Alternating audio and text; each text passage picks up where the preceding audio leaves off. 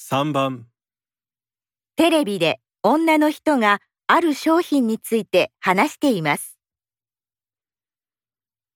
この商品は大阪の小さな会社が作ったもので、開発に3年もの長い時間がかかりました。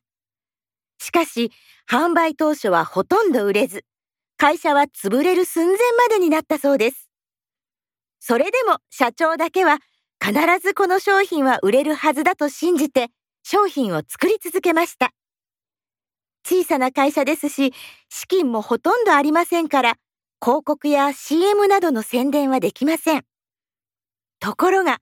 あるテレビ番組で今人気の俳優がこの商品を愛用していると紹介したところ、若い人を中心に急に売れ始め、今では若い人だけでなく、